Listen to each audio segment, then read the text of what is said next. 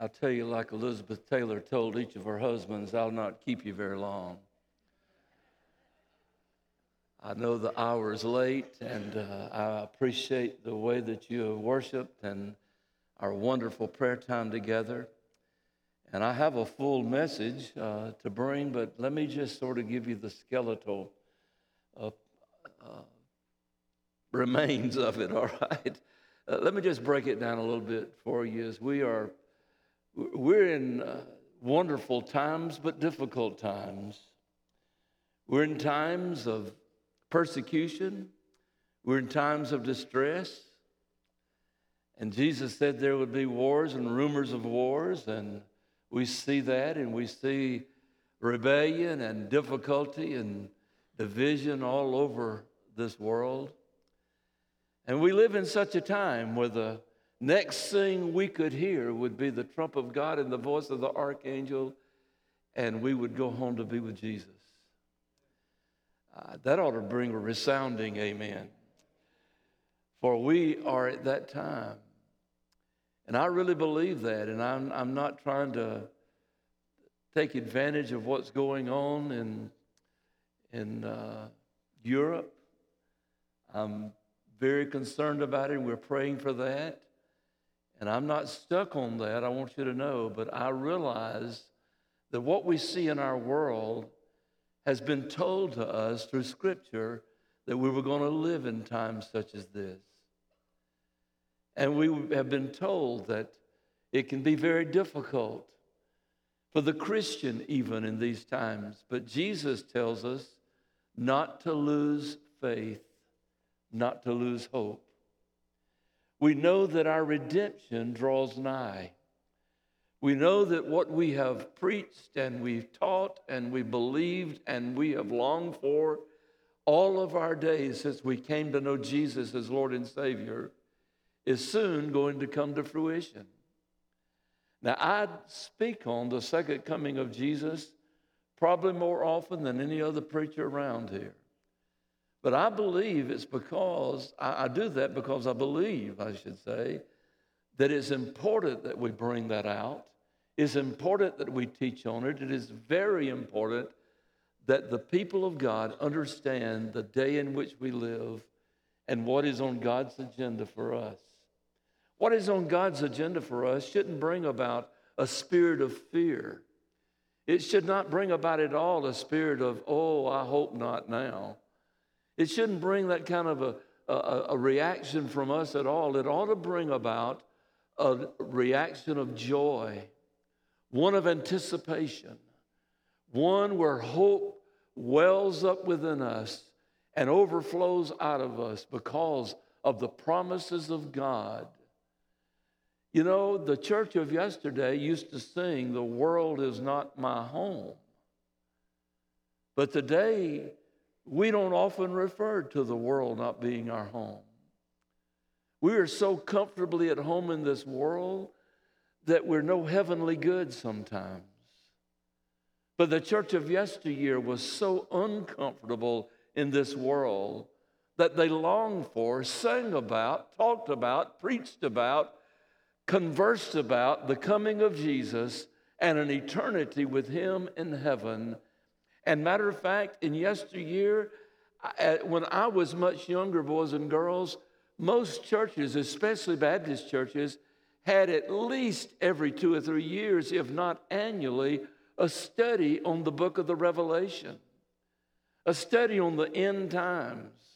And I came up in those days with a, an understanding and a teaching all the time that, uh, that I remember even in this day and through even through my seminary days when I was studying in seminary, when I was taught incorrectly in the seminary, I knew better because I had been trained right as a young man and a, as a teenager and a child growing up when we studied those truths time and time again. And I, I stand before you today to get, not to be an alarmist, not to be someone that would bring up fright and, and, and concern in your heart and your life.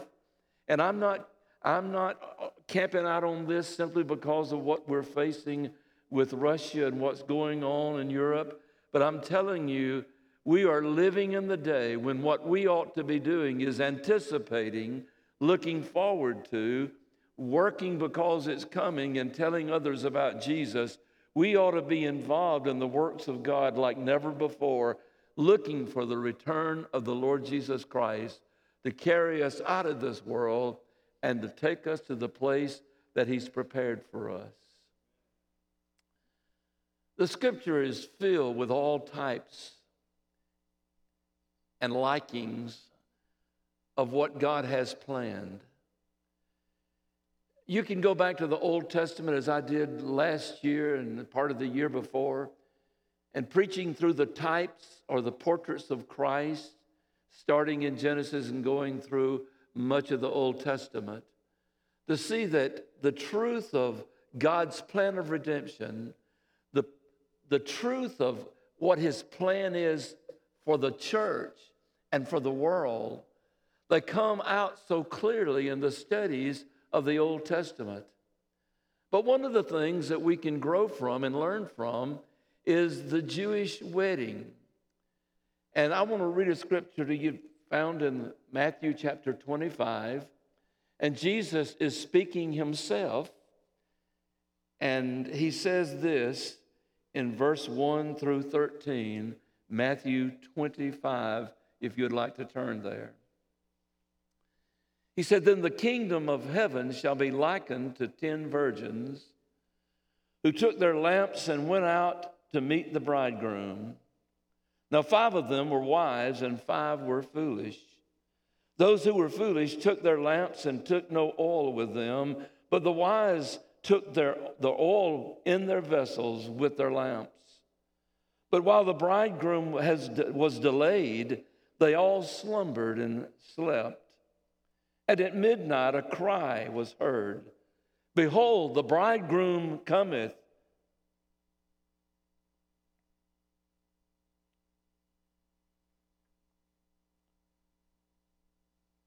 Go you out to meet him.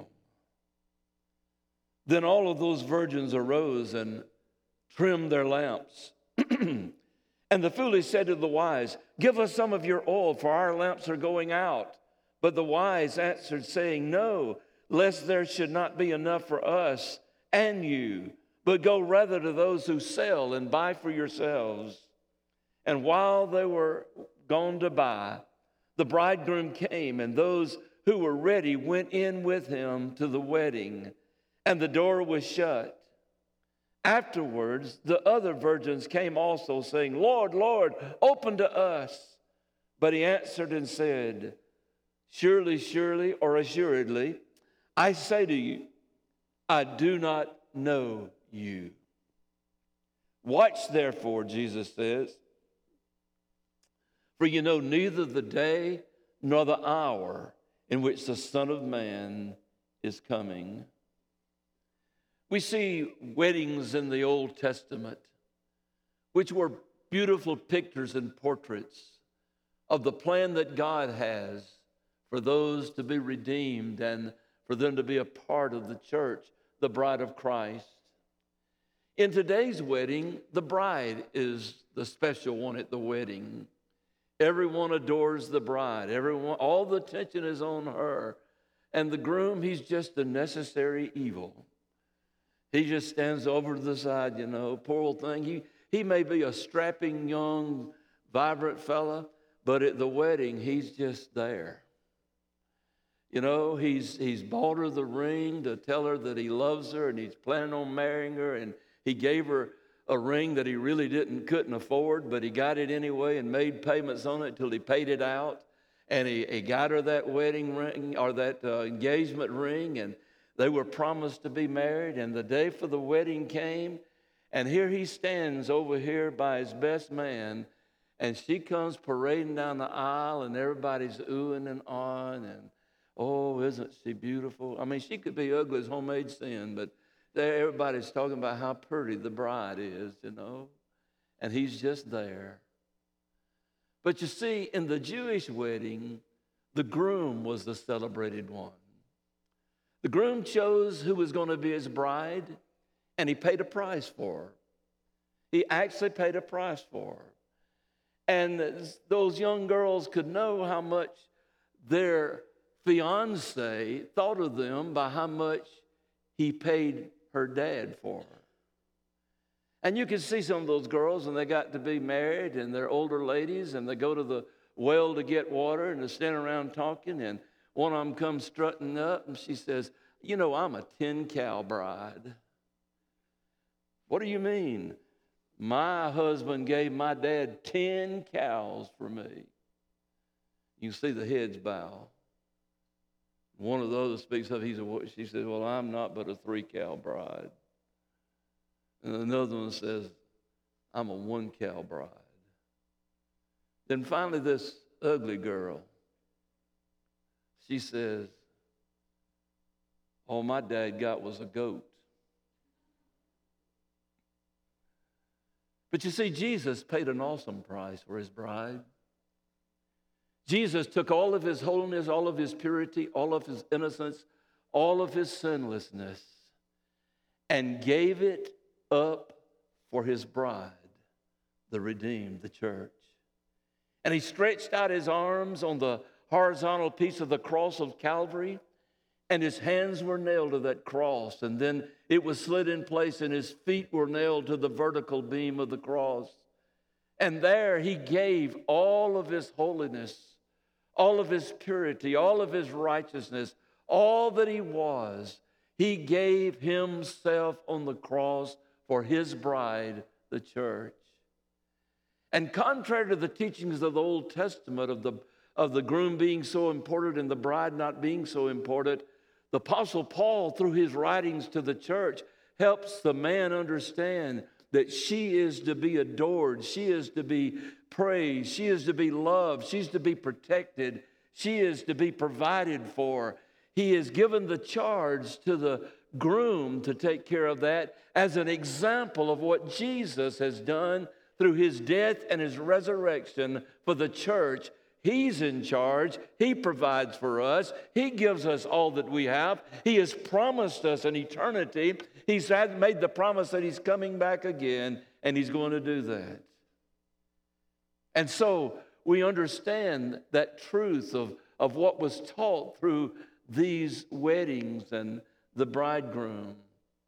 You see, in the Old Testament, the groom would propose, ask the father, give the father what he was supposed to give, and then she would be betrothed to him. And he'll say, I'll be back. That's the reason Jesus uses this parable. He said, I'll be back. Where are you going? I got to go to my father's house and I got to build a, a, a, wedding chamber. I, have got to build a bridal suite, if you would. I've got to, I got to build a place for us to live. I got to go get everything ready. When I have everything prepared, I'll come back. But you be watching and waiting because when I come back, I'm taking you to my father's house and we're going to dwell at my father's house. Oh, you see the picture? Jesus said to his followers, I'm going away. You can't go where I'm going. But let not your heart be troubled because I'm going to prepare a place for you. And if I go to prepare a place for you, I'm coming again to receive you unto myself, that where you where I am, there you may be also. And then you turn to the writings of the Apostle Paul again, and he helps us understand that that one day Jesus is coming and this corruptible will put on incorruption and this mortal will put on immortality. And he says, Then will be brought to pass the saying, O death, where is thy sting? O grave, where is your victory?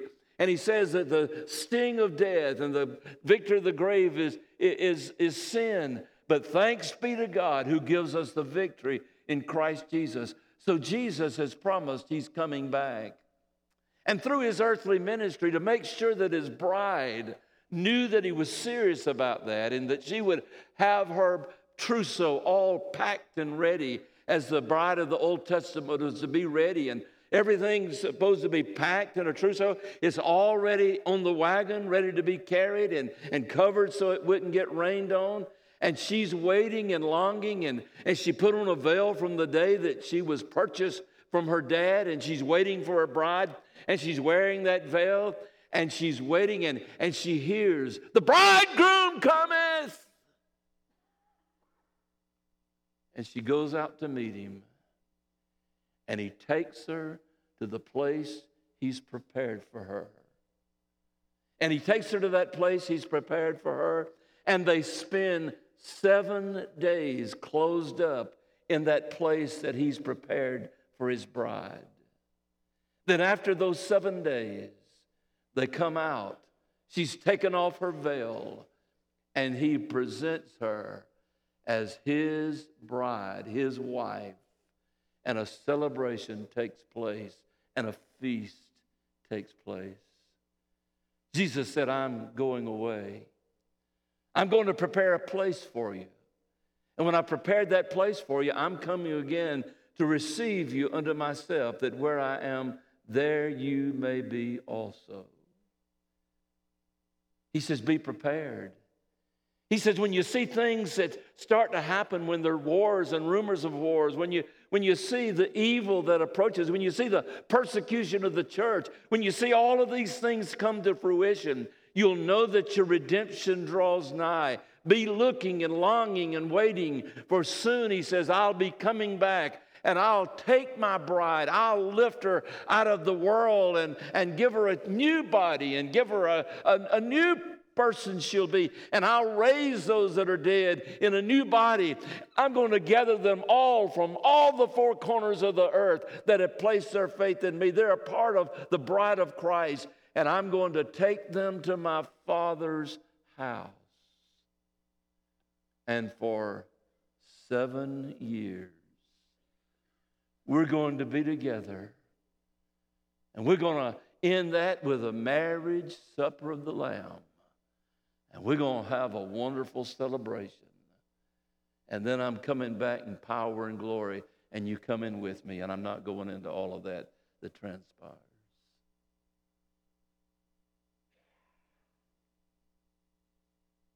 Five were ready, five were not.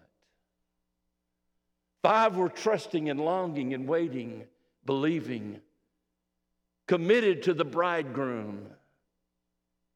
Five were not. Oh, they didn't want to be left behind. They didn't want to be left out of this occasion. They wanted to be a part of this, but no, no. They didn't do what the bridegroom told them to do. They didn't stay prepared. They weren't longing and waiting. They, they, they, they didn't have the oil that they needed to keep their lamps burning. And so they ran to do something else. And while they were gone, the bridegroom came. And listen to what he says and the door was shut, and they were not allowed to come in. Can I tell you, when the bridegroom comes, when the Lord Jesus comes soon and very soon, and he takes his bride, the church, you and me that are saved, and he takes us out of this place and takes us to the place that he has prepared for us and we are the bride of Christ, and He's the bridegroom, and there's going to be a celebration. There'll be those that were counting on heaven. There'll be those that didn't want to be left behind. There are those that don't want to go to hell. There'll be those that said, Oh, I plan to do differently. But when Jesus comes, there won't be any announcement and everybody run around getting the stuff ready. And I'll be there in a minute, Jesus. I'm, I'm going, let me get my makeup on. I can't get there yet. Let, wait a minute, I got to blow dry my hair. Won't be any of that. I got to get rid of some of the software on my computer. The point of the message is the bride is to be ready. In order for the bride to be ready, for you personally to be ready, you have to be a part of the bride of to know Him, to have made a commitment to Him that you will be ready for His coming because you've trusted Him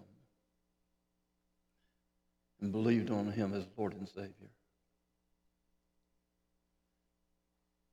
Can I sound the alarm this morning? I can't do it very loudly. The bridegroom cometh. The bridegroom's coming. Jesus is coming. Are you ready? Are you prepared?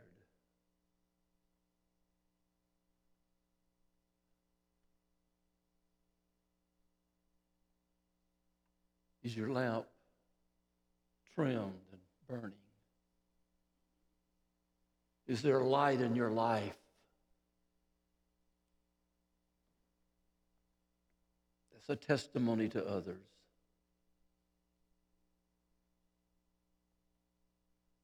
For Jesus is abundantly clear that those who know him, who are prepared, will spend eternity with him in heaven. But those who do not know him will be left behind. To stand before him at the great white throne judgment and to hear him say, Sorry, I never knew you.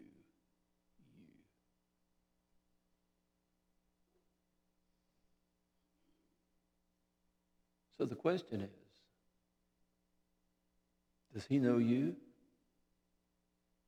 And do you know him? Have you trusted in the Lord Jesus Christ?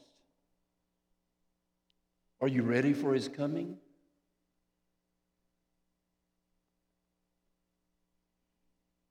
What if this should be the time? What if Russia is successful? What if Putin does lose whatever mind he may have left and he goes into nuclear warfare? Most of their arsenal is aimed for the United States and other parts of the world.